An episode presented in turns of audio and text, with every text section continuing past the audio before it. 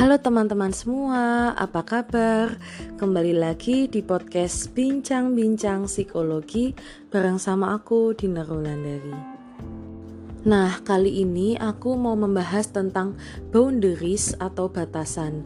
Sebenarnya topik ini udah banyak banget sih dibahas, mungkin di banyak webinar, seminar, atau mungkin di info-info Instagram yang tentang psikologi gitu. Dan mungkin kalian juga udah pada kenal gitu tentang boundaries itu sendiri batasan itu sendiri gitu. Nah di podcast kali ini aku lebih ke arah ingin sharing aja perspektifku tentang boundaries.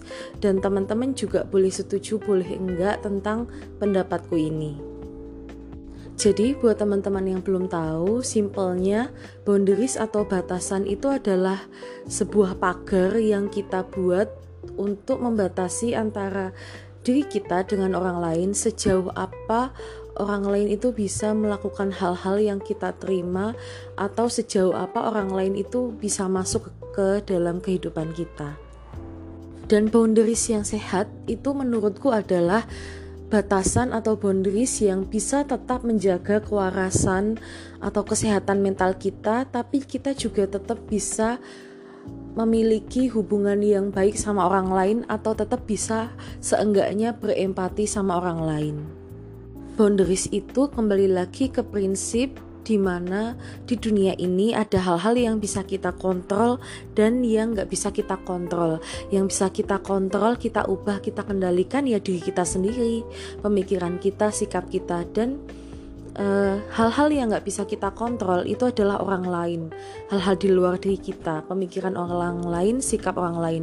Maka dari itu penting banget kita memiliki boundaries supaya kita juga tetap bisa menjaga tanda kutip identitas kita, kewarasan kita, keutuhan kita karena kita itu nggak pernah bisa ngontrol orang lain harus bersikap kayak apa. Kita mungkin bisa ngasih saran ke dia, bisa ngasih pendapat ke dia, tapi kembali lagi apakah saran-saran dari kita itu akan diterapkan sama dia atau nggak diterapkan karena mungkin dia punya alasan sendiri kita nggak bisa ngontrol itu. Makanya penting banget buat menerapkan boundaries ini supaya kita tahu batasan kita sejauh mana kita bisa bersikap.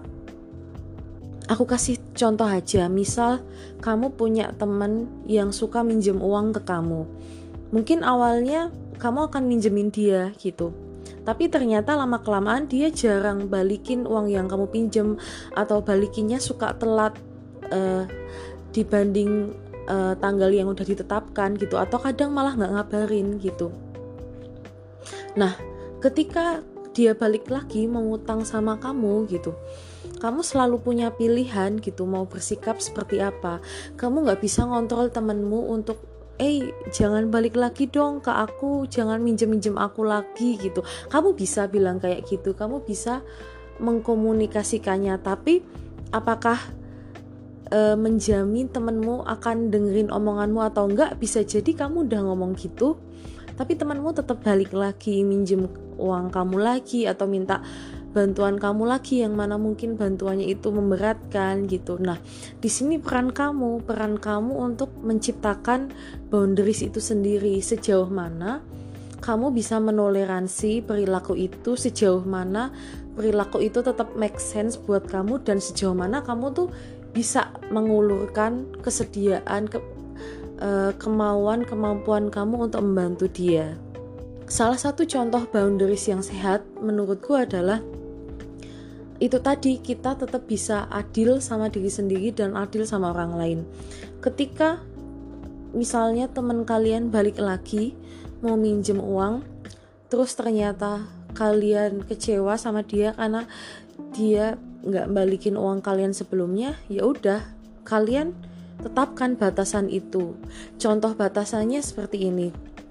Misal kalian bilang ke dia, kalian nggak bisa minjemin lagi uang ke dia tapi sebagai gantinya, kalian bisa ngasih uang seikhlasnya untuk bantu dia dan itu nggak perlu dibalikin dan nominalnya jauh lebih kecil. Misal teman kalian minjem 100 ribu, kalian bilang aja, aku nggak bisa minjemin kamu uang lagi.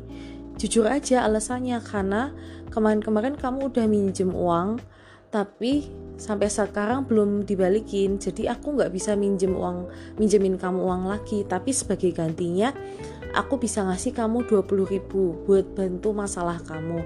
Dan 20 ribunya ini nggak usah dibalikin nggak apa-apa. Itu kalau misal kalian ikhlas ya. Kalau misal kalian nggak keberatan ngasih uang ke dia sebagai ganti kalian nggak bisa minjemin. Jadi boundaries itu fleksibel teman-teman. Bisa sesuai kemampuan kalian. Nah kalau dari contoh tadi itu sangat terlihat gitu. Kalian tetap melindungi diri kalian, kalian tetap menyelamatkan diri kalian, tapi kalian juga tetap berempati sama masalahnya dia. Kalian berusaha untuk nyariin solusi buat dia. Kalau kalian nggak bisa minjemin uang buat dia, mungkin kalian bisa ngasih ide lain. Seenggaknya kalian ngasih satu solusi atau ide meski itu bukan berupa minjemin uang sesuai nominal yang dia punya dan dari situ teman kalian pun akan belajar gitu. Oh si ini ternyata nggak bisa ya nggak bisa tipenya bukan tipe orang yang bisa dipinjemin uang dengan mudah. Kalau misal aku udah pernah hianatin dia ibarat kata kalau bisa kalau misal aku tuh udah punya pengalaman nggak balikin uangnya dia ternyata dia itu bukan tipe orang yang gampang percaya lagi nih setelah dihianatin gitu. Tapi dia tetap baik sama aku gitu. Wah lain kali kalau aku ada sesuatu janji sama dia aku bakal tepatin. Soalnya ternyata dia tuh tipenya tipe orang yang nggak akan mau bantuin lagi kalau udah dilanggar janjinya. Nah dari situ kalau kalian itu punya batasan yang kuat dan kalian bisa mengkomunikasikannya dengan jelas ke teman kalian plus teman kalian nggak salah paham teman kalian itu bisa sadar gitu loh tentang batasan kalian. Ibarat kata wah si dia ini ternyata nggak bisa nih diginiin kalau kalau kayak gini gini gini gitu. Beda kalau kalian tuh nggak punya batasan gitu. Teman kalian datang lagi minjem uang kalian pinjemin kalian pinjemin terus.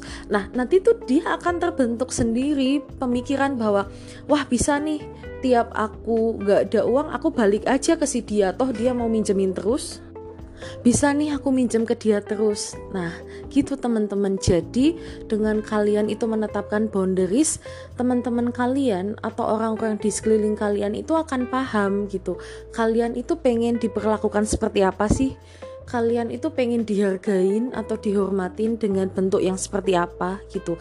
Dan tetap dengan boundaries itu pun kalian juga tetap menunjukkan empati untuk mau nyariin solusi buat dia kalau kalian ingin lebih mudah memahami konsep boundaries itu sendiri, anggaplah diri kita dan boundaries itu kayak rumah dan pagar. Apakah orang boleh bertamu ke rumah kita? Tentu aja boleh, tapi kan lihat-lihat lagi. Bertamunya di waktu apa? Apa di waktu malam, tengah malam buta, atau di waktu siang, atau di waktu sore, atau di waktu pagi? Nah, itulah gunanya menentukan boundaries itu sendiri. Misal boleh bertamu. Tapi kan nggak boleh kalau kita bertamu ke tempat orang tengah malam. Karena orang lagi istirahat karena kita semua lagi istirahat. Atau contoh lainnya misal orang yang nggak terlalu deket-deket banget teman biasa gitu. Sejauh mana sih dia itu boleh masuk ke rumah kita? Apakah cuma di pagar? Atau boleh sampai teras? Atau boleh sampai ruang tamu tapi nggak boleh masuk kamar? Nah itu fungsinya boundaries itu sendiri gitu. Mungkin kalau saudara atau keluarga itu boleh masuk sampai ruang tengah sampai kamar. Tapi kalau orang yang nggak terlalu dikenal mungkin bolehnya sampai teras gitu. Dan itu kan ada tujuannya masing-masing karena kamar kita mungkin banyak menyimpan privacy kita ruang tengah kita pun juga dan uh, teras kita emang udah dirancang buat orang-orang yang umum bisa singgah di sana. Nah, itu contohnya konsep sederhananya kalau kalian mau memahami boundaries itu sendiri. Di antara orang-orang terdekat kalian gitu, siapa aja sih yang boleh masuk sampai ke kamar kalian yang mungkin bisa tahu cerita kalian sampai sedalam-sedalamnya atau mungkin bisa minta bantuan kalian uh, lebih besar daripada orang-orang yang nggak boleh masuk sampai kamar kalian gitu. Dan itu pun ada alasannya gitu. Dia diizinin bisa sampai masuk ke kamar kalian bisa sampai tahu privasi kalian karena kalian tahu gitu. Orang ini bisa dipercaya gitu. Orang ini kalau tahu rahasiaku tahu privasiku dia nggak akan manfaatin itu dia nggak akan bocorin itu atau gaslighting aku atau tidak akan menggunakan kelemahanku untuk menyerang aku itu. Dan itu udah proven udah terbukti selama kalian temenan sama dia dia nggak membuat kalian itu makin down nggak mau membuat mental health kalian itu makin terpuruk tidak merusak kesehatan mental kalian gitu oleh karena itu dia boleh masuk sampai ke kamar kalian ibarat kata kayak gitu Nah, buat teman-teman yang lain gimana gitu? Karena mereka belum proven, belum terbukti gitu. Ya mereka hanya boleh singgah sampai teras gitu. Mungkin mereka hanya boleh tahu tentang kulit luarnya kamu. Mereka uh, tidak boleh tahu tentang hal-hal privacy dari kamu atau mungkin kamu batasi untuk tidak terlalu dalam punya hubungan yang dekat sama kamu gitu. Bukan karena kamu benci mereka. Kamu tetap empati sama mereka, kamu tetap baik sama mereka, kamu tetap berwelas asih, tetap sayang sama mereka. Tapi kamu tidak mengizinkannya untuk tahu banget tentang kamu atau masuk ke dalam kamar kamu ya semata-mata untuk menjaga diri kamu dan menjaga supaya nggak nggak terjadi hal-hal yang buruk. Misal kalau nanti kamu udah cerita tentang privasimu ke dia ternyata dia bocorin dia cerita ke teman-teman gengnya atau dia manfaatin itu gitu. Jadi teman-teman kita membuat batasan sama orang itu bukan berarti kita mau jahat ke mereka tapi sekedar kita itu pengen menjaga diri kita dan uh, keharmon justru menjaga keharmonisan kita dengan orang lain.